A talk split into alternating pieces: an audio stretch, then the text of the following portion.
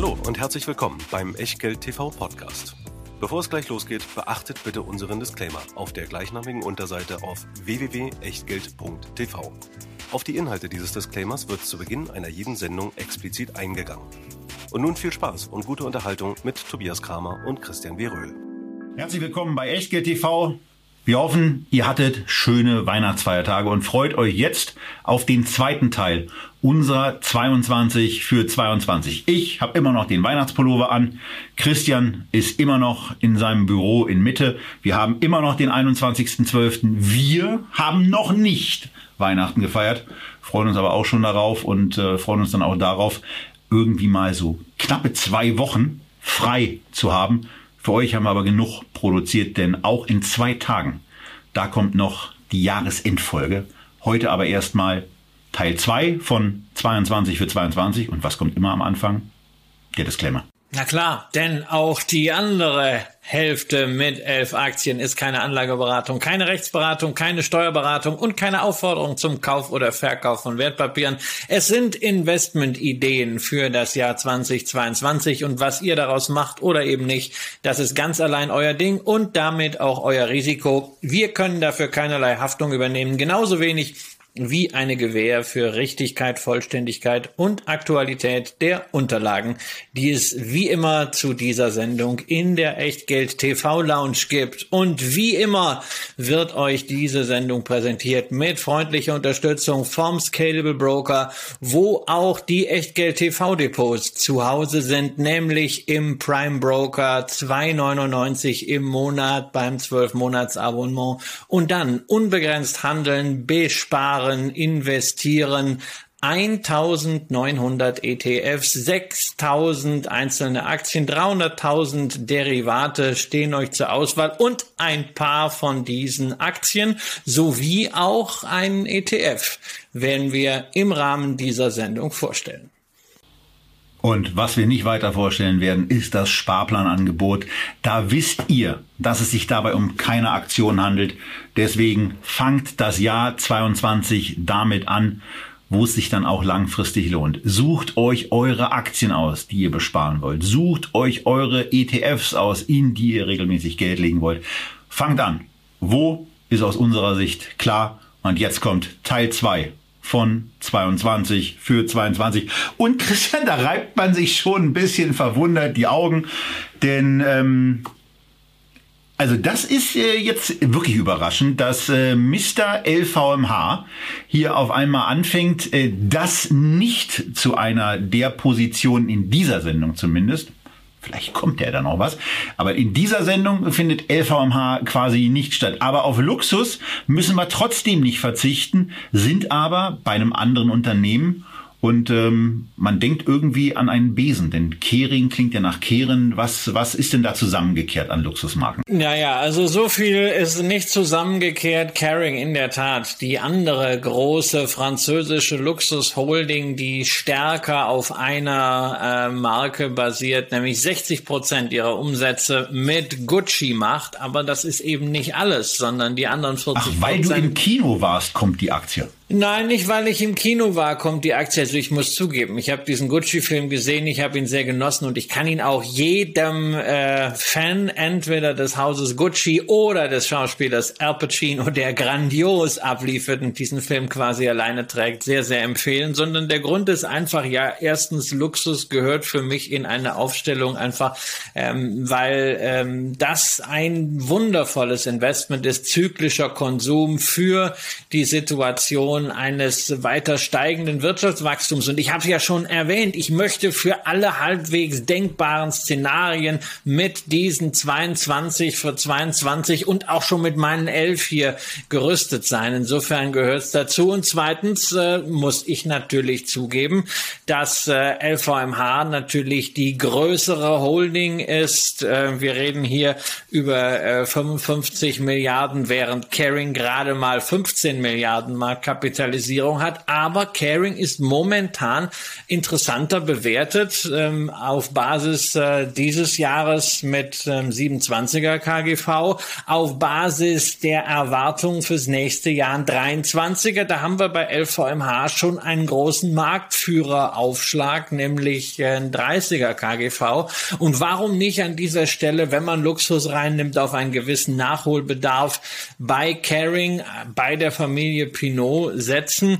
Äh, insbesondere, weil Gucci wirklich als Marke globale Strahlkraft hat und auch die anderen Marken, also zum Beispiel eine Saint Laurent, die rund 10 Prozent zum Umsatz beiträgt, oder eine Bottega Veneta, äh, natürlich nicht ohne Strahlkraft sind und auch entsprechende Marge machen. Und apropos Marge, auch das äh, muss ich als LVMH-Aktionär bei Caring anerkennen. Zuletzt hat Caring mit 28 Prozent äh, die höhere Operating-Marge gehabt im Vergleich zur LVMH, wo es nur, nur in Anführungszeichen 26 waren.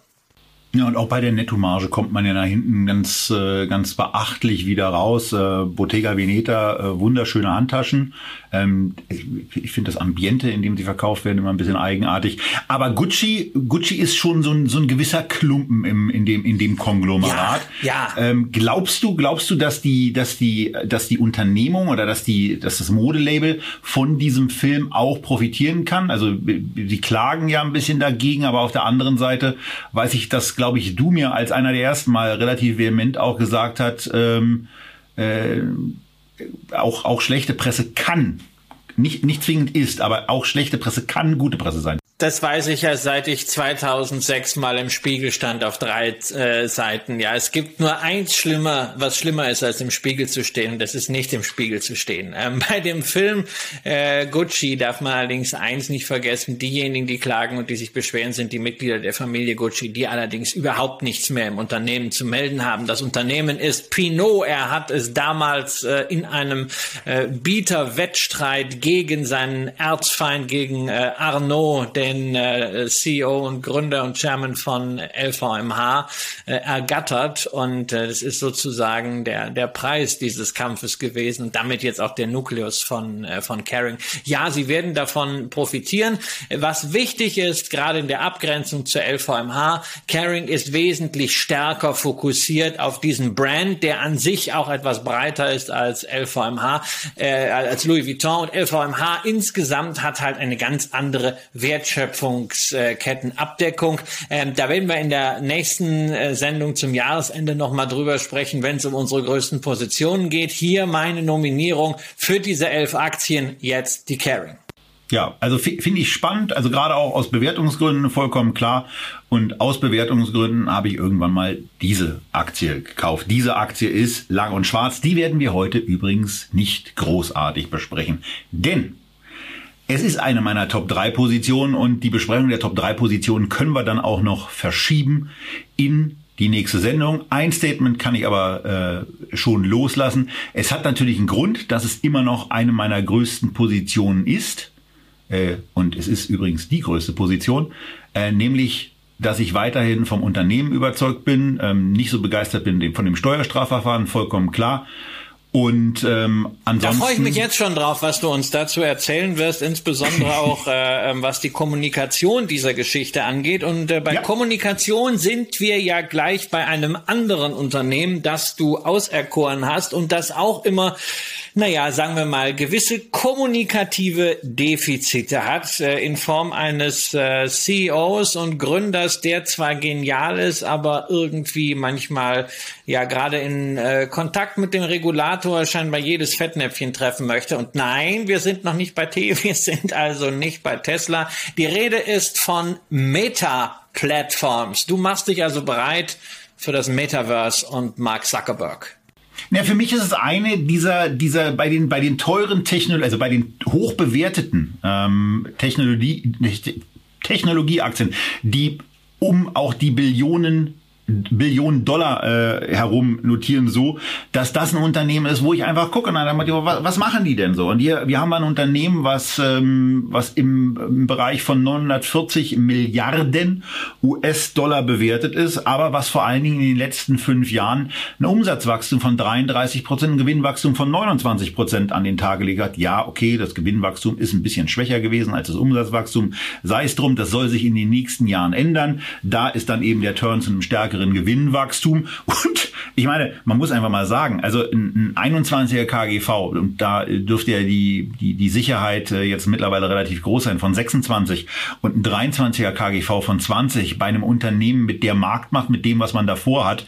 Und natürlich auch, und da ist der Begriff Wette dann eben irgendwie doch mal berechtigt, äh, was dieses Metaverse bedeuten kann, wenn sich ja bestimmte Aktivitäten dann stärker dort abspielen. Äh, für mich ist ja immer ein ganz wichtiges Thema bei Meta, bei Facebook, äh, dass ich mit dieser mit dieser 3D-Technik oder mit dieser mit dieser AR, äh, nee, AI, äh, Augmented äh, AR, jetzt habe ich's, Augmented Reality Brille, dass ich davon ausgehe, dass sowas irgendwann auch in einem, in einem anderen, in einem anderen äh, Spektrum stattfindet. Also dass man nicht nur guckt, was kann man da irgendwie raufprojizieren, sondern wie kann man mit diesen Brillen äh, eben auch äh, Fußballspiele verfolgen. Da hat es dann nichts mehr mit Augmented zu tun, sondern da guckt man sich die Realität eben zu Hause im Wohnzimmer an und ähm, ich sag mal, kann man das dann in dieser Augmented Reality, ist das dann so, dass man da so quasi dann am Feldrand sein kann, so wie der, Aus wie der Trainer Sicht, ja. quasi? Und Aus wenn da so ein, Sicht, ja. so ein Fußballspieler so eine Nase rausrotzt, dann kann man das so in, in 4D, wird man dann noch nass oder wie ist das so? Hast du schon ja, mal gemacht? Das, äh, das möglicherweise nicht. Vielleicht Okay. sollte Technologien auch gewisse Grenzen Okay. behalten, das ist angenehmer. Also Aber du nicht hast wie im vollkommen recht. 4D-Kino, ja? Äh, nee, nicht wie im 4D-Kino. Okay. Übrigens, äh, äh, warst du schon mal in einem 4D-Kino? Ja, ja, im Legoland gibt's das. Ich bin ja Stamm. Stammgast Also ich habe hab's mal in ja. Dubai erlebt und da Jurassic Park liegt. Aber gehen wir zurück auf, auf das Fußballspiel. Was ich mir, äh, deswegen, da komme ich immer wieder, äh, wenn ich an Dubai denke, dran, weil ich in 2015 im Samsung Store stand und so eine, so eine, so eine Brille auf hatte, wo ich dann mich eben wirklich umgucken konnte, wo ich einen Flug in einem Helikopter äh, durch, durch den Urwald gemacht habe und nach unten gucken konnte und die Bäume da gesehen habe. Na, okay, es war noch nicht so ganz optimal, aber die Technik ist ja inzwischen ein bisschen weiter. Natürlich gehe ich davon aus, dass es, dass es äh, 120, 180 Grad Kameras geben wird, die auf verschiedenen Plätzen, die im- im Olympiastadion, beispielsweise in der Ostkurve, positioniert sein werden, die auf der Gegengrade, da wo ich besonders gerne sitze, im Unterring sind, oder wo man mal was im Oberring hat, um die Perspektive zu haben, oder eine Hintertorkamera auf beiden Seiten, wo man sich äh, die, die taktischen Formationen viel besser ansehen kann, äh, wo man beispielsweise auch so ein Ding mal auf die Trainerbank rauf montiert und die dann die Perspektive, wo man eigentlich gar nicht sieht, ähm, äh, eine, eines, eines Trainers äh, wahrnehmen kann. All das äh, ehrlicherweise erwarte, erwartete ich irgendwie für 2019, 2020. Ist mir einigermaßen unbegreiflich, dass es noch nicht geht. Offenbar sind die Es- Bandbreiten, die dafür benötigt werden, zu Es intensiv. dauert immer, es dauert, wir wissen das aber es ist ein Es super dauert Thema. immer Es ist länger. ein super Thema. Ja, also Und technische ich, ich, also hier ist es länger. einfach so, die Aktie, die Aktie ist sehr, sehr günstig bewertet. Ähm, sie hat diese, diese Zusatzfantasie. Natürlich hat Facebook, ich meine, wir wissen es ja beide, wir nutzen es kaum noch. Ähm, du bist, du bist stärker auf Instagram, ich bin inzwischen eher auf, auf Twitter, vor allen Dingen unterwegs, aber da bist du natürlich auch sehr, sehr stark. Also, es hat sich da eben verlagert, aber das Gesamtunternehmen, das ist sehr, sehr stark, weil es eben auch durch, durch Instagram sehr, sehr, sehr, sehr gute Erlöse erzielt. Ähm, und die, die WhatsApp-Monetarisierung ist immer noch nicht am Start. Das Metaverse hat das Potenzial, ein Ertragsbringer ohne Ende zu sein. Äh, von daher für mich eben auch eine der Aktien für das kommende Jahr. Das Schlimme ist, ich kann dir da in jedem Punkt nur zustimmen. Ja, also auch was, also was die Zahlen angeht, das ist zum Niederknien. Instagram habe ich wahnsinnig viel Spaß. Das ist eine ganz, ganz tolle Plattform. Trotzdem, also die Aktie, ich habe so einen Restbestand im äh, Venture Depot. Magst sie nicht. Ich, ich mag sie nicht. Ja, weil es ist, es ist einfach so. Für mich ist diese Aktie ja in keiner Weise klassisches Beuteschema. Ja, es gibt eben, es gibt eben keine äh, Dividenden, äh, was ja so mein, mein primärer Fokus ist. Ähm, deswegen muss ich mir ein paar andere Anker suchen. Und äh, wenn ich da dann feststelle, das Unternehmen an sich in der Art und Weise, wie es am Markt auftritt, auch gegenüber dem Regulator, äh, jetzt weg von der einzelnen Plattform Instagram, aber das Unternehmen an sich ist, ist mir einfach unsympathisch. Es hat für mich so einen Bebe-Faktor. Ähm, dann möchte ich da nicht investieren. Und ich sehe darüber hinaus darin auch genau ein Risiko. Dieses bornierte, bisweilen arrogante, vielleicht auch tollpatschige Auftreten von Zuckerberg gegenüber dem Regulator, ähm, das kann dazu führen, dass man sagt, oh, jetzt äh, statuieren wir genau an dieser Stelle mal ein Exempel gegen Plattformkonzerne. Sie bringen den Regulator gegen sich auf und der Regulator ist furchtbar langsam, aber irgendwann kommt er dann doch und ich denke manchmal an diese Kartellverfahren gegen Microsoft in den 90er Jahren, die sind auch so borniert aufgetreten, so breitbeinig, so nach dem Motto, was, was wollt ihr eigentlich? Und am Ende äh, haben sie solche Probleme mit den Behörden gekriegt, dass äh, sie mehrere Jahre wirklich gelähmt waren. Das sieht man dann den Zahlen an und auch dem Kurs. Insofern, ich kann das alles verstehen, aber für mich ist Meta nix.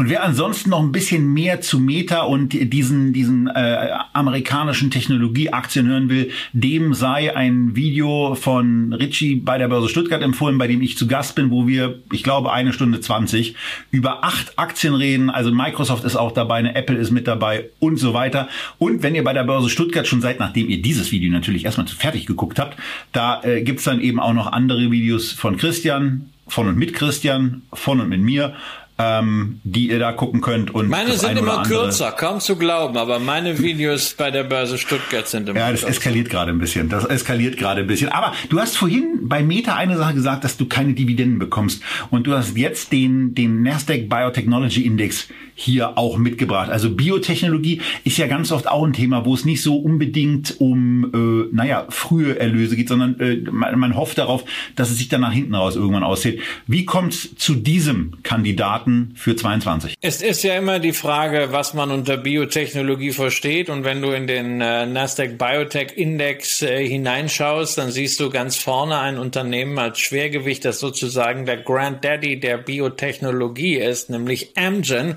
Und dieses äh, Unternehmen zahlt seit mehreren Jahren Dividende und das sogar steigend und wird aktuell bewertet mit einem 13er KGV. Also Biotechnologie ist nicht immer. Da fragt man, warum äh, so günstig? Genau, wa warum so günstig wird eigentlich inzwischen bewertet wie äh, ein, ein Pharmakonzern. Das ist bei vielen etablierten Biotechnologiefirmen der Fall.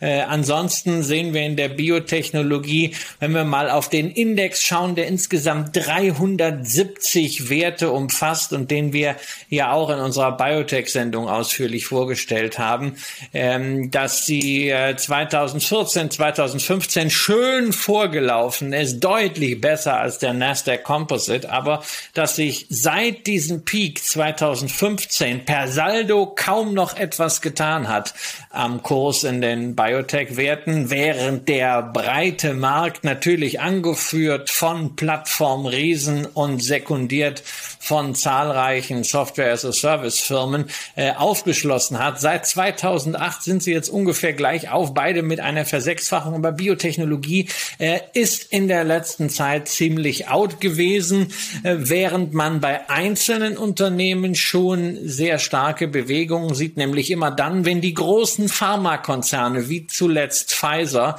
äh, die Milliarden, die sie mit Blockbustern oder auch mit Impfstoffen verdienen, ausgeben, um sich eine Pipeline zu kaufen. Das ist der Effekt, auf den ich auch in Zukunft weiter setze, weil natürlich die Biotechnologie gerade auch aufgrund der Verbindung mit Big Data, mit künstlicher Intelligenz, mit Quantencomputing ganz neue Dimensionen in den nächsten fünf bis zehn Jahren erreichen wird. Das sollte sich irgendwann auch wieder in den Bewertungen widerspiegeln, die deutlich, deutlich zurückgekommen sind. Ähm, am liebsten würde ich natürlich hier investieren mit äh, BB Biotech. Das ist das Investment, was ich als Basisinvestment für Biotechnologie im Portfolio habe. Allerdings äh, ist es zum einen äh, nicht über Scalable handelbar. Ähm, das Thema Schweizer Werte schlägt da leider nieder. Und äh, zum anderen, und das ist ein viel wichtigeres Argument noch, der Aufschlag auf den inneren Wert des Baby Biotech Portfolios, den ich an der Börse zahlen muss, der ist mir momentan mit äh, knapp 20 Prozent sowieso zu hoch. Deswegen Biotechnologie als ja fokussierte Healthcare-Spekulation ähm, mit diesem Nasdaq Biotech ETF die Alternative zum Baby Biotech.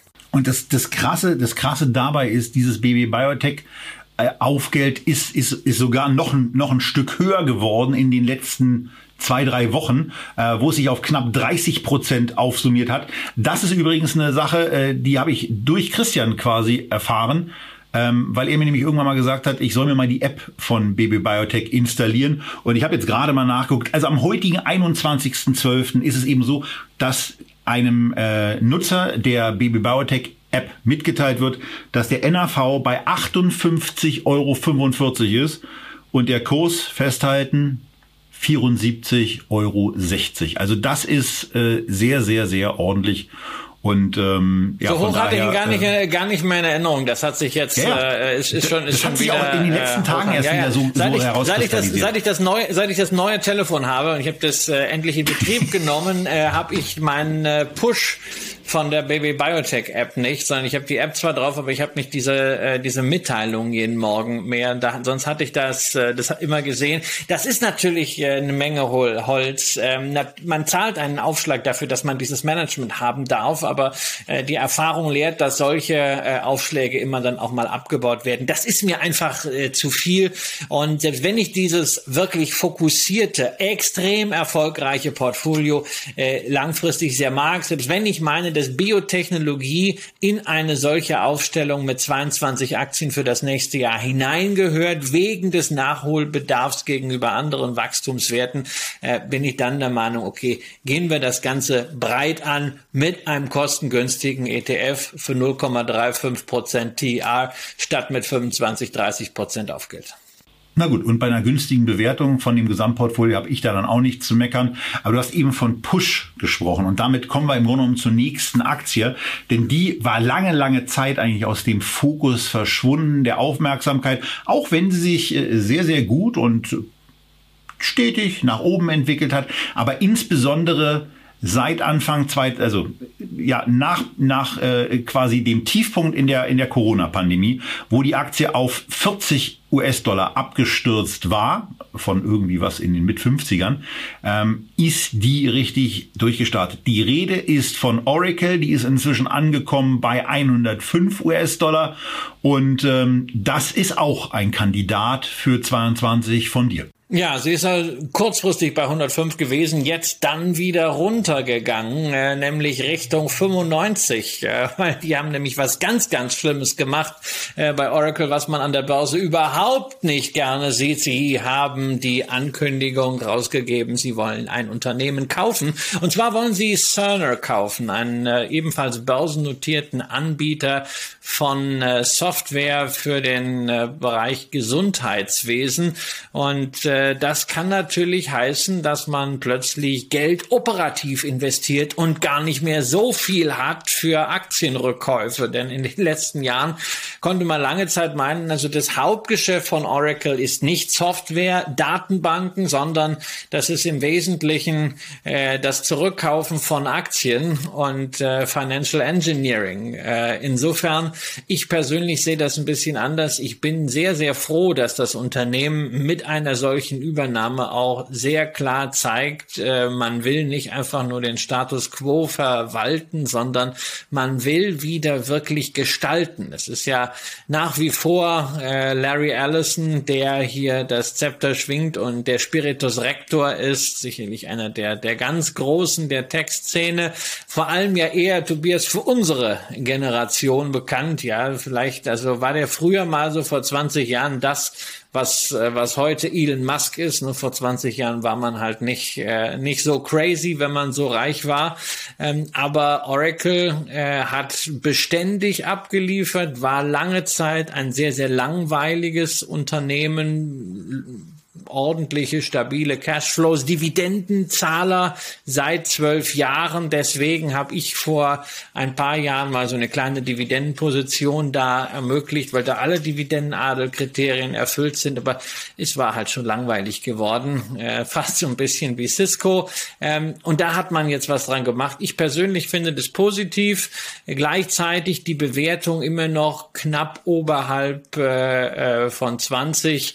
Äh, Im Vergleich zu einer SAP von einer Salesforce wollen wir gar nicht reden. Sehr, sehr vernünftig für ein Softwareunternehmen. Und ich glaube auch in einem Szenario, wo wir uns mit Inflation beschäftigen, ist B2B Software ein Bereich, der hochinteressant ist, gerade wegen dieses Login-Effekt, weil es eben schwierig ist, dass die Kunden einfach von heute auf morgen äh, da wechseln. Und dazu haben wir halt hier den Vorteil, wir müssen nicht warten, bis irgendwann in Zukunft mal die Cashflows kommen, sondern die sind jetzt da. Und wenn man das Stammgeschäft gut vernetzt mit dem, was man jetzt im Gesundheitswesen erwirbt, dann ist man vielleicht spät dran, kann aber vielleicht auch den einen oder anderen Fehler, den Early Movers schon längst gemacht haben, vermeiden.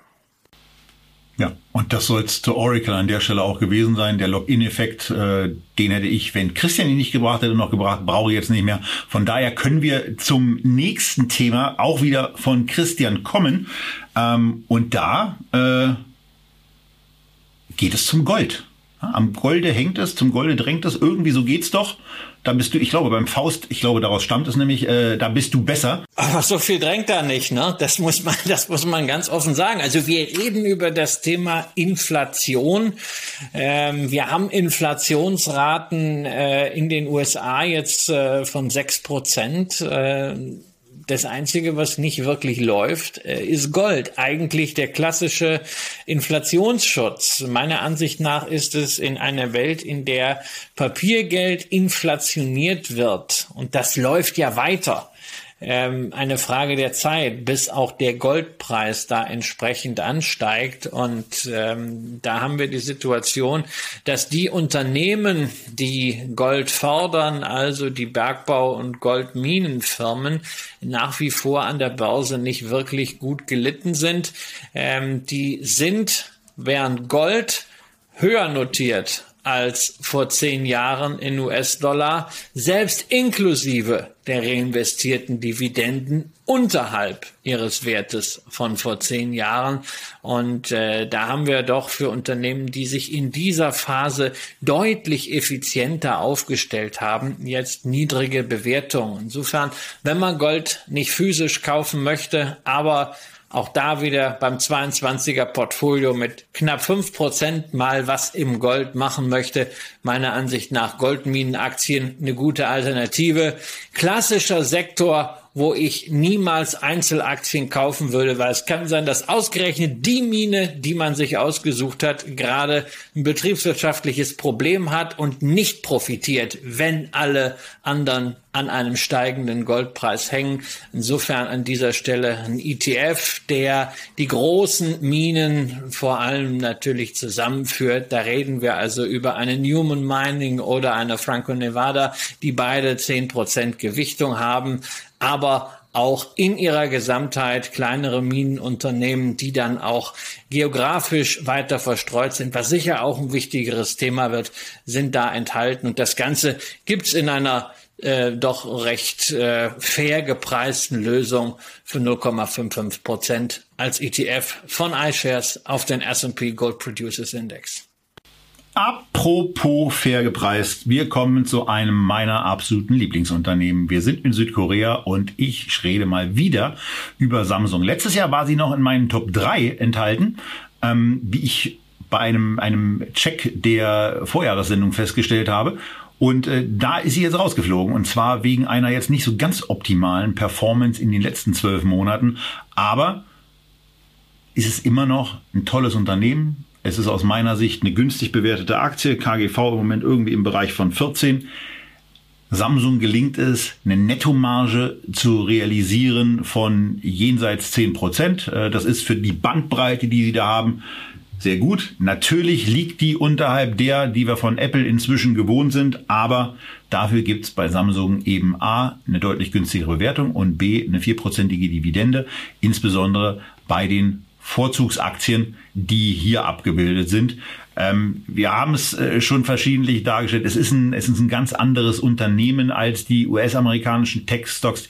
Die, äh, die Asiaten, die Asiaten sind da viel breiter aufgestellt. Samsung macht eben mehr als nur Telefone und Computer, sondern da sind dann eben auch Fernseher mit dabei, da sind Bildschirme mit dabei, da sind Kühlschränke mit dabei, da sind verschiedenste technische Geräte mit dabei und da ist auch etwas mit dabei, was in den letzten Jahren, in den nächsten Jahren sicherlich noch viel, viel stärker nachgefragt wird als bisher schon. Auch Speichertechnologien sind in dem Unternehmen mit drin. Ähm, auch natürlich über die Samsung SDI, eine äh, Separation. Aber hier haben wir eben auch diese Technologie mit in dem Unternehmen mit dabei und von daher äh, ist das, um auch mal ein Gegengewicht zu den vielen amerikanischen Tech-Werten, die man ja sehr, sehr leicht dann irgendwann bei sich so gesammelt hat, eine Alternative, auch mal nach Asien zu gucken und bei Samsung zu sagen, das ist für mich auch für 22,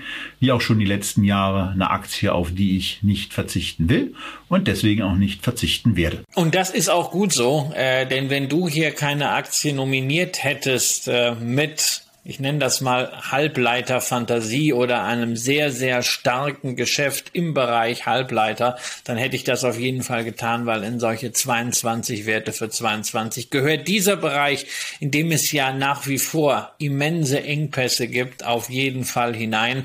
Und gerade mit dieser Diversifikationswirkung ist es natürlich äh, eine Samsung als gute Alternative, auch wenn ich persönlich ja keine Einzelaktien aus Asien kaufe, sondern ich würde dann den äh, ETF nehmen, beispielsweise den äh, VanEck äh, Global Semiconductor Mining. Aber Tobias, ETF ist ein ganz gutes Stichwort, denn du bist auf der einen Seite sehr, sehr fokussiert in deiner Anlagestrategie. Ähm, wir haben schon so ein Highlight, äh, nämlich Lang und Schwarz, kurz angesprochen. Ähm, hast du einige sehr dezidierte Investment Cases, so wie in der vorherigen Sendung du das für Samsung sehr detailliert auch mit möglichen Multiples geschildert hast. Aber auf der äh, anderen Seite magst du es dann manchmal auch ganz breit, wenn es um so ein Grundrauschen geht. Und da hast du nominiert als eines deiner elf Produkte den einzigen noch verbliebenen ETF, mit dem man gleichgewichtet ein Weltportfolio aufbauen kann und das auch noch nachhaltig. Ja, und das mit dem nachhaltig eben erst seit neuem. Aber äh, es ist eben so ein Thema. Wir hatten diesen, diesen, diesen Van Eck Vector Sustainable World ETF ja schon ein paar Mal. Ähm, und wir hatten ihn in dem Jahr auch ähm, deswegen öfter, weil Van Eck äh, so eine kommunikative ähm, Fehlleistung dahingelegt hat, als sie nämlich ähm, zwei ETFs zu einem zusammengelegt haben und den vorhandenen gleichgewichteten mit 250 Werten äh, in dieses äh, Sustainable Ding überführt haben. Und da ist jetzt einfach so, also Grundsätzlich ähm, hatte ich nicht die, den, den primären Ansatz, äh, in, in ein nachhaltiges Investment zu machen. Ähm, das nehme ich hier äh, wohlwollend und aber auch billigend in Kauf, denn es hat manchmal auch ein paar andere Nachteile. Aber mir geht's vor allen Dingen um dieses Thema eines gleichgewichteten Weltportfolios und vor allen Dingen auch einer Beschränkung einer Regionengewichtung. Der MSCI World ist für mich einfach zu stark US gewichtet. Ich würde persönlich diesen ETF, also einen ETF auf den MSCI World, so beliebt er auch überall ist, nicht kaufen. 70 Prozent USA sind mir zu viel und hier habe ich mit diesem Produkt den Vorteil, dass jedes Unternehmen eben mit einem gleichen Anteil zumindest ins Depot kommt. Das verändert sich dann logischerweise. Und ich 250 Unternehmen habe und Regionen auf 40 Prozent maximaler Anteil begrenzt sind. Und das ist etwas, äh, wo ich dann sage, damit sollten sich auch Einsteiger deutlich wohler fühlen, ähm, weil sie eben nicht diesen US-Klumpen haben. Wenn ihr die Gelegenheit habt, auf die Charts zu gucken, seht ihr allerdings, dass das in den letzten zumindest drei Jahren ähm, zu einer Underperformance geführt hätte, wobei ich da sage, wisst ihr was, mit 50 Prozent seit Anfang 2019 kann ich persönlich ja eigentlich ganz gut leben.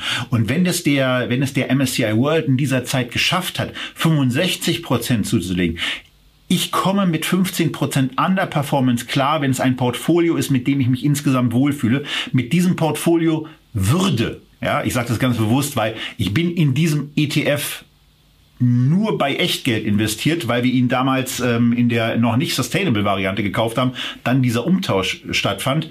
Ähm, ich bin da ansonsten nicht investiert, weil ich äh, mein Depot eben anders aufbaue.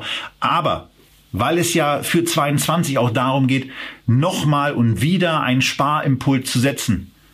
Spart doch einfach mal auch in diesen ETF. Sorgt dafür, dass ihr eine gleichgewichtete, auf die 250 größten Unternehmen der Welt fokussierte Anlage habt. Und ähm, wenn es dann irgendwann bei Big Tech bei Microsoft, bei Apple oder auch bei der in der ersten Sendung vorgestellten Amazon oder Alphabet vielleicht doch mal entgegen unserer Meinung rappelt, dann seid ihr mit einem gleichgewichteten Portfolio einfach ein bisschen entspannter unterwegs.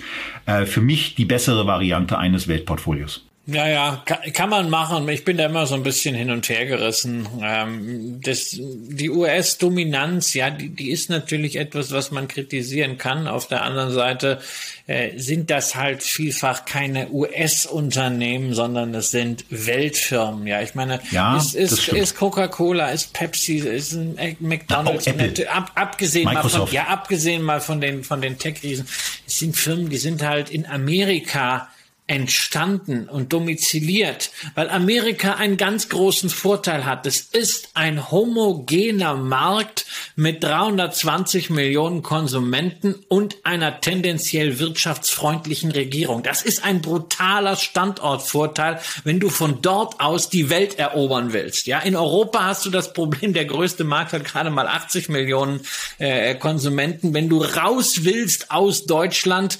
äh, EU hin oder her, hast du doch das ziemlich heterogen von den Rechtssystemen und äh, darüber hinaus also wirtschaftsfreundlich, naja, da können wir mal bei anderer Gelegenheit drüber reden. Insofern, ähm, Never Bet Against America, das hat alles schon Grund. Ich finde das spannend, dass du das reingenommen hast, verweise aber auch mal darauf, dass wir in diesem Jahr so viele Sendungen wie noch nie gemacht haben zu verschiedenen Möglichkeiten, sich ein ETF-Portfolio zusammenzustellen und dass man natürlich und auch du ja auch eins aufgebaut hast. Genau, und dass man anderes. und dass man das aber auch selber machen kann, dass man sagen kann, okay, ich nehme vielleicht ein US-Portfolio als Basis, ein S&P 500, weil wenn der S&P nicht läuft, dann wird der Rest der Märkte weltweit auch nicht laufen. Äh, und ich nehme mir dann etwas dazu, was wirklich komplementär ist, zum Beispiel europäische Nebenwerte, zum Beispiel Schwellenländer, zum Beispiel asiatisch-pazifische Dividendenaristokraten und mache mir damit das eigene Weltportfolio. Auch diese Möglichkeiten solltet ihr natürlich nutzen. Das ist richtig und da ist auch insbesondere nochmal der Hinweis wichtig auf die Formatreihe zu Gast at Echtgeld TV, wo wir dieses Jahr dreimal insgesamt Vertreter von Invesco zu Gast hatten, wo wir unter anderem aufgrund eurer Nachfragen und eurer Bitten eine S&P Nerd Sendung aufgenommen haben, wo die ganzen verschiedenen Möglichkeiten in den S&P 500 zu investieren mal vorgestellt wurden. Ähm, das ist dann eben eine Alternative A zu so einem äh, Sustainable World ETF, aber vor allen Dingen auch zu dem fokussierten Investieren, was Christian gerade angesprochen hat. Also von daher hier nochmal der Hinweis auf diese Invesco-Folgen, wo sie bei uns zu Gast waren ob nun in Vogts Bier Express oder in den digitalen Schalten, die wir gemacht haben. Man könnte ja denken, dass wir, wenn wir bei V sind, schon so richtig durch sind, aber äh, es kommen noch drei, drei Werte und einer davon, der ist noch gar nicht so richtig lange an der Börse, Christian, der ist nämlich im Jahr 21 erst an die Börse gegangen und die Story darum herum, die Rede ist von Vantage Towers, die hat er jetzt auch stärkeren Zugang nach Deutschland gefunden. Denn Vantage, wenn ich das richtig in Erinnerung habe, war eine Ausgründung von Vodafone. Und ähm, bei der Deutschen Telekom hat man sich das Ganze jetzt ein bisschen genauer auch angeguckt und gesagt, naja, was die da können, das können wir doch auch. Und äh, ist jetzt offenbar auch auf den Trichter gekommen, das Funkturmgeschäft auszugründen und an die Börse zu bringen. Also da wieder das zu machen, wo wir in der letzten Folge ja auch mal festgestellt haben, Hornbach ist in der Situation, äh, dass sie, dass sie reinholen. Ähm, äh, Vantage, eine Ausgründung von Vodafone, ähm, die von der Telekom kommt. Aber du hast dich für mich sehr überraschend für Vantage Towers entschieden als Teil der 22er Allokation. Warum? Ja, ja, das wird wahrscheinlich für Zuschauerinnen und Zuschauer auch überraschend sein, weil ich ja beim Börsengang von Vantage äh, im Frühjahr noch darauf hingewiesen habe, dass ich zwar das Geschäftsmodell äh, sehr mag, Deswegen bin ich auch seit langer Zeit Aktionär äh, des weltgrößten Mobilfunkmasten-Reads, nämlich American Tower. Aber dass mich halt hier die Rolle von Vodafone als immer noch Mehrheitsaktionär bei der Expansion äh, des Geschäfts stört. Und äh, da muss ich sagen, der denkende Mensch ändert seine Meinung und das habe ich hier getan. Die letzten Monate, wie Vodafone äh, das Unternehmen am Markt platziert hat und dann auch begleitet hat, in die Unabhängigkeit sukzessive entlassen hat, strategische Visionen für Van Advantage Towers entwickelt hat. Da muss ich sagen, Respekt, das ging genau in die richtige Richtung und ähm, gleichzeitig ähm, auch da wieder als Investment Case dieses Thema Inflation. Wir haben ja äh, bei solchen Immobilienwerten immer die Frage, sind die Cashflows, die man bekommt, denn abgesichert gegen äh, Preissteigerungen? Sprich, kann ich davon ausgehen, dass das Geld, was in drei, vier Jahren fließt, nicht nur nominal dasselbe ist wie heute, sondern vor allen Dingen real. Und das ist bei Vantage Towers der Fall. Sie haben im Geschäftsbericht äh, eine ganze Seite nur mit Inflationssicherungsmaßnahmen äh, abgedruckt und äh, dort die Quintessenz ist 95 Prozent der Cashflows sind an die Preissteigerung äh, gekoppelt. Das ist natürlich dann auf der defensiven Seite auch ein schönes Investment. Und wenn man dann gleichzeitig auf die Bewertung guckt, dann sieht man, da ist noch Platz. Das hat man gerade gestern erfahren. Ähm, wir zeichnen ja am 21. Dezember auf. Am 20. hat die Telekom äh, gesagt, was sie sich denn für ihre Mobilfunktürme so vorstellt. Und das äh, sei ein äh, 30-faches äh, EBITDA für die nächsten zwölf Monate. Und wenn man da mal bei, ja, wenn man da mal bei Vantage Tower schaut, ja, ähm, die ja auch schon jetzt eine Historie als Firma haben und man sieht dann diese 860 Millionen äh, EBITDA, die ja auch auf Basis von Verträgen dann relativ gut prognostizierbar sind, dann kommt man auf äh, ähm, etwa 25 Milliarden Euro. Der Unternehmenswert, also Marktkapitalisierung plus Schulden, sind aber erst 20 Milliarden. Da geht also noch was, ähm, weil diese Infrastrukturassets eben sehr, sehr ordentlich bezahlt werden. Das ist ja auch der Grund, weshalb die Telekom das externalisieren möchte, weil 30 mal EBITDA ist halt was, was die mit ihrem Stammgeschäft äh, nicht mal in den USA fürs Mobilfunkthema äh, bekommen würden. Äh, insofern das Ganze kombiniert mit einer interessanten interessanten Dividendenrendite. Da muss ich sagen, passt gut in meinen tendenziell eher defensiven View rein, habe die Aktie mittlerweile auch selber im Portfolio, ähm, auch wenn mein Schwerpunkt da nach wie vor, das ist aber auch bedingt natürlich durch die äh, Kurssteigerung und die längere Historie American Tower Corporation ist.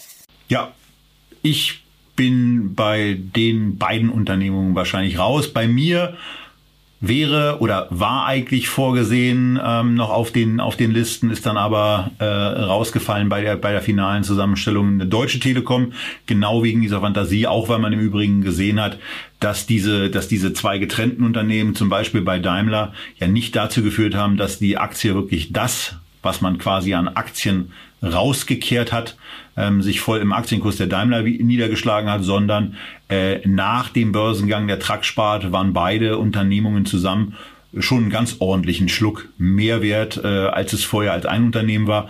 Und ähm, darauf kann man äh, aus meiner Sicht eigentlich auch bei einer Deutschen Telekom äh, setzen. Aber irgendwo gibt's eben einen Cut und äh, der Cut war bei mir, dass die Aktie es damit nicht reingeschafft hat. Aber wir haben ja dafür noch die DAX-Folgen gehabt und die könnt ihr euch ja nochmal angucken, wo wir den DAX 40 einmal komplett durchgesprochen haben. Und wenn ich das richtig in Erinnerung hatte, Christian, waren wir beide ähm, da der Meinung, dass die Deutsche Telekom zu den Investments, äh, zu den bestmöglichen Investments aus dem DAX gehört. Ja, also wenn, wenn man das Geschäftsmodell Telekom mag, dann ist die Devise bleib im Lande und nähere dich redlich hier genauso angebracht wie bei Versicherungskonzernen. Warum soll ich irgendwo was anderes kaufen, wenn ich doch hier einen im Branchenvergleich halbwegs solide finanzierten auf zwei Säulen auf beiden Seiten des Atlantiks feststehenden äh, Telefonriesen habe, da muss ich mir nicht irgendwelche krümpligen Firmen in aller Welt zusammenkaufen, wo ich dann auch noch am Ende Probleme mit Quellensteuerstattung und sonst was habe. Da kann man es auch ganz einfach machen. Ja,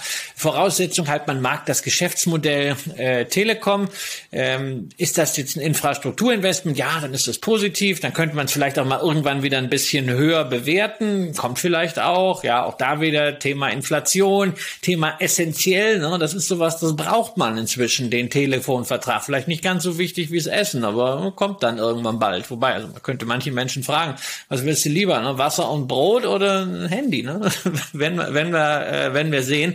Aber es ist natürlich so, ich kann viele Anleger verstehen, die sagen, sie mögen die Grundkonzeption dieses Geschäftsmodells Telekom nicht, ja, weil du musst immens investieren, wird gleichzeitig aber immer vom Staat gegängelt, was die Preise angeht und muss dann zuschauen, dass über die Leitungen, die du verlegt hast und die du zu einem Fixpreis vermieten musst, äh, eine Facebook, eine YouTube, eine Netflix Milliarden und Abermilliarden scheffeln und Billionen an Unternehmenswerten aufbauen, während du als derjenige, der die Infrastruktur zur Verfügung stellst, ja mit einem Butterbrot abgespeist wird. Und das ist, gibt Investoren, die sagen, diese Rolle mögen sie nicht und ich halte das auch für legitim. Ich habe gleichzeitig, äh, ich habe diese Bedenken auch, habe aber ähm, als defensiven äh, Wert die Deutsche Telekom auch im Portfolio.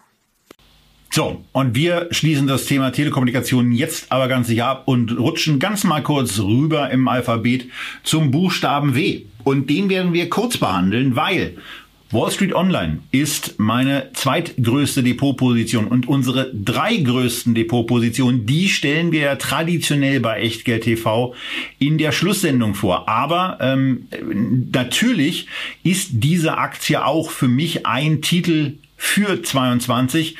Wobei ich nicht äh, verhehlen möchte, dass es Sachen äh, bei dem Unternehmen und insbesondere bei einer im Moment äh, anstehenden, bei einem anstehenden Squeeze ausgibt, äh, die mich ärgern, aber darüber dann in der nächsten Folge von Echtgeld TV und darin dann auch mehr dazu, wie ein Unternehmen, von dem man schon 90 Prozent seines Bestandes verkauft hat, ganz plötzlich und aus Versehen zu einem neuen Depot-Schwergewicht werden kann, womit man beim Verkauf der eigentlich ursprünglichen Position äh, wirklich nicht gerechnet hat. Ähm, dazu in der kommenden Folge mehr. Und damit sind wir beim letzten Wert angekommen, der bei mir in diesem Jahr neu hinzugekommen ist und der bei Christian schon ein wenig länger im Depot ist, weil er der Aufsichtsratsvorsitzender ist. Und äh, das Thema werden wir sicherlich zweimal machen, weil wir haben uns, ähm, also es war lange, äh, lange immer so ein, so ein Ding zwischen uns, dass wir uns natürlich über die Wang Fine Art unterhalten haben.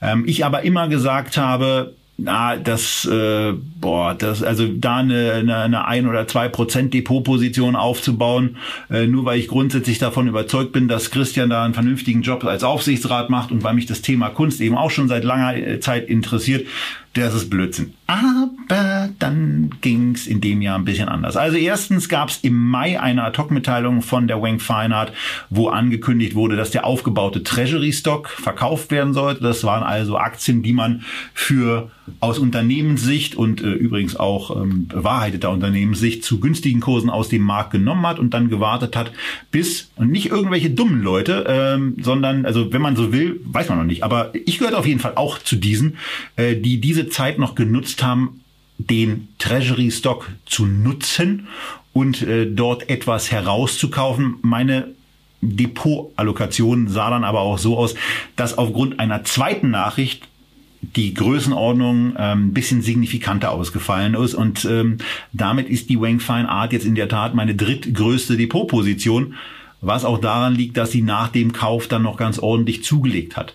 Ähm, ganz wichtig ist mir an der Stelle zu betonen, dass äh, Christian und ich wirklich nie, kann ich äh, extrem guten Gewissens sagen, nie über die Geschäfte in irgendeiner Form so gesprochen haben, dass ich irgendwelche Insider oder sonstigen Informationen ähm, bekommen habe. Und äh, hier eine Situation war, wo die zweite Ad-Hoc-Mitteilung in Kombination mit der Ankündigung, Treasury Stock zu verkaufen, klar war, dass es möglicherweise, also für mich klar war, dass es möglicherweise die letzte Chance sein wird, die Aktie zu einem vergleichsweise günstigen Kurs zu kaufen, weil ich von dem neuen Geschäft, wo man eben auch in das Thema Tokenisierung einsteigen will, sehr, sehr überzeugt bin. Da bin ich dann in der Kryptowelt mit einem sehr, sehr großen Wohlfühlgefühl zu Hause, weil ich das Thema Tokenisierung von Kunstwerken für mich meine einigermaßen zu verstehen. Das ist bei Bitcoin in der Tat weiterhin anders. Bei dem, was die Wang Fine Art vorhat, verstehe ich es. Und ein bisschen mehr dazu gibt's dann in der letzten Folge von Echtgeld TV. Denn die eine oder andere Demlack-Frage kann ich ja da auch dem Aufsichtsratsvorsitzenden stellen, denn der ist ja passenderweise in der Sendung auch mit dabei. Ja, wobei, äh, Tobias, du hast das immer mitbekommen und äh, die Zuschauer auch. Ähm, ich habe über das Unternehmen äh, immer sehr, sehr wenig gesprochen. Der eine oder andere hat gesagt, Mensch, du bist ja da schon dabei, äh, seit die Aktie umgerechnet äh, bei 1,20 Euro stand. Jetzt steht sie bei über 30. Warum hättest du nicht mal eher auch in Sendungen darüber sprechen können? Naja, äh, das ist natürlich ein Interessenskonflikt und ich äh, halte mich da weiter zurück. Ich spreche sehr, sehr gerne über das Business, aber nicht äh, über die Aktie ähm, und muss natürlich immer aufpassen bei allem, was man, äh, wie man sich da entsprechend äußert. Äh, insofern insofern, ich freue mich einfach, dass du äh, an dieser Stelle an Bord bist. Und ja, ich freue mich auch, dass es uns hier gelungen ist, mal etwas anders zu machen bei dem Thema Aktienrückkäufe. Ich habe das vielfach angeprangert, dass Aktienrückkäufe bei Unternehmen äh, prozyklisch erfolgen, dass man immer in den guten Phasen kauft und nicht äh, in den schlechten. Wir haben es äh, umgekehrt gemacht. Wir hatten nie wirklich schlechte Phasen. Wir haben immer jedes Jahr mit Gewinn abgeschlossen. Aber ähm, wir haben auch mühsame Phasen gehabt und das hat sich auch äh, an der Börse manifestiert und die haben wir ganz gut genutzt, um äh, Aktienrückkäufe zu tätigen und dann äh, später die diese Aktien teilweise zumindest wieder rauszuverkaufen, damit natürlich direkt was ins Eigenkapital zu machen. Aber dazu mehr in der Jahresschlussausgabe. Jetzt sollten wir einfach, Tobias, nochmal den äh, Blick aus der Vogelperspektive auf unsere 22 für 22 äh, werfen. Ähm, das ist natürlich jetzt nicht die ultimative äh, Conviction Buy List, wie es äh, bei Goldman Sachs ja immer heißt. Ähm, das ist nicht die Kaufliste, die Empfehlungsliste, sondern das sind zweimal elf äh, Positionen, Aktien, aber eben auch ETFs und ETNs, die wir auf der Agenda haben, die wir gerade jetzt für interessant halten, die wir auch im Portfolio haben selber. Was uns an dieser Stelle sehr, sehr wichtig ist, ist, dass ihr prüft, welche Szenarien ihr in eurem Depot vielleicht schon abgedeckt habt und welche Szenarien vielleicht noch fehlen. Ray Dalio hat uns ja im Grunde vier Basisszenarien gelehrt, die am Ende über Marktzyklen entscheiden. Steigendes Wirtschaftswachstum, sinkendes Wirtschaftswachstum, steigende Inflation, fallende Inflation, jeweils gemessen an den Erwartungen. Ähm, und äh, nach dem, was ich immer so mitbekomme, gerade auch an den sozialen Netzwerken, denen ich in diesem Jahr auch wieder richtig viel Spaß hatte mit euch, ähm, ist, dass gerade für steigendes Wirtschaftswachstum und niedrige Inflation viele, viele Anleger sehr, sehr gut vorbereitet sind. Aber schaut einfach auch auf die anderen Szenarien. Wir haben uns jedenfalls bemüht, bei diesen 22 Aktien alle vier Basisszenarien in irgendeiner Form durch geeignete Investments zu reflektieren. Und wir werden das natürlich dann auch in einem Jahr aller spätestens einer Rückschau unterziehen, wobei Tobias, ich bin mir sehr, sehr sicher, dass viele von diesen Werten, namentlich die großen Plattformen auf jeden Fall, aber ähm, auch äh, der eine oder andere ETF schon viel, viel früher wieder in diese Sendung kommen werden. Ja, ich glaube ja beispielsweise, dass in der Jahresauftaktsendung die erste Aktie auch nochmal äh, mit aufgenommen werden wird, die, die Christian hier vorgestellt hat. Das war die Akku. Ja, da, da, ging es um dieses Thema Landmaschinen. Wir sind ja, wir sind ja in Deer investiert äh, im Echtgeld TV Depot, aber die Aktie ist eben sehr, sehr sauber im Plus und auch vorsichtig formuliert auch einigermaßen ordentlich bewertet. Also von daher ähm, geht da ähm, bei den Jahresauftaktfolgen auch so ein bisschen darum, mal wieder so ein bisschen Kehr auszumachen, auch wirklich mal Positionen rauszuschmeißen. Das muss nämlich auch mal sein. Also von daher, wir können ein bisschen aufräumen zum Jahresanfang, aber das macht man jetzt nicht in der Jahresendruhe. Wir wollten euch Hinweise geben für 22. Man kann wahnsinnig viel auch über Gewichtungen machen. Ja, also man kann beispielsweise eine eine eine Weltportfolio-Gewichtung festlegen. Und dann kann man zum Beispiel sagen, ich möchte aber ein bisschen in deutschen Nebenwerten sein, ich möchte ein bisschen in Biotechnologie aufgestellt sein. Und dieses komische Goldthema, was der Christian da erklärt hat, dass es da möglicherweise Aufholeffekte geben könnte, das finde ich eigentlich auch interessant. Und auch da kann man da mit einer Gewichtung reingehen, wo man Themen spielt, um dann auch nochmal zu gucken, welche Einzelaktien-Stories überzeugen einen denn. Also das ist sicherlich keine Sendung für einen komplett gleichgewichteten Ansatz von den jeweiligen elf Investment-Opportunitäten, die wir hier vorgestellt haben, sondern etwas, wo man auch das Thema Gewichtung nochmal besonders spielen sollte. Und dabei wünschen wir euch jetzt über die Feiertage und über den Jahresausklang alles Gute und gutes Gelingen. Wünschen euch immer wieder und weiterhin das Wichtigste, was es im Leben gibt, weil es unmittelbar dazugehört, nämlich Gesundheit. Bekommt sie wieder oder behaltet sie, haltet sie fest, ähm, nach Möglichkeit dann eben auch geboostert. Und wir sehen uns zur Jahresabschlusssendung am 30.12. um 18 Uhr hier. Und natürlich bleibt die Sendung auch danach noch auf YouTube. Und wenn ihr sie erst im neuen Jahr guckt, dann ist das auch vollkommen in Ordnung, genauso wie diese Sendung. Wir sehen uns auf jeden Fall wieder bei Echtgeld TV. Tschüss aus Berlin.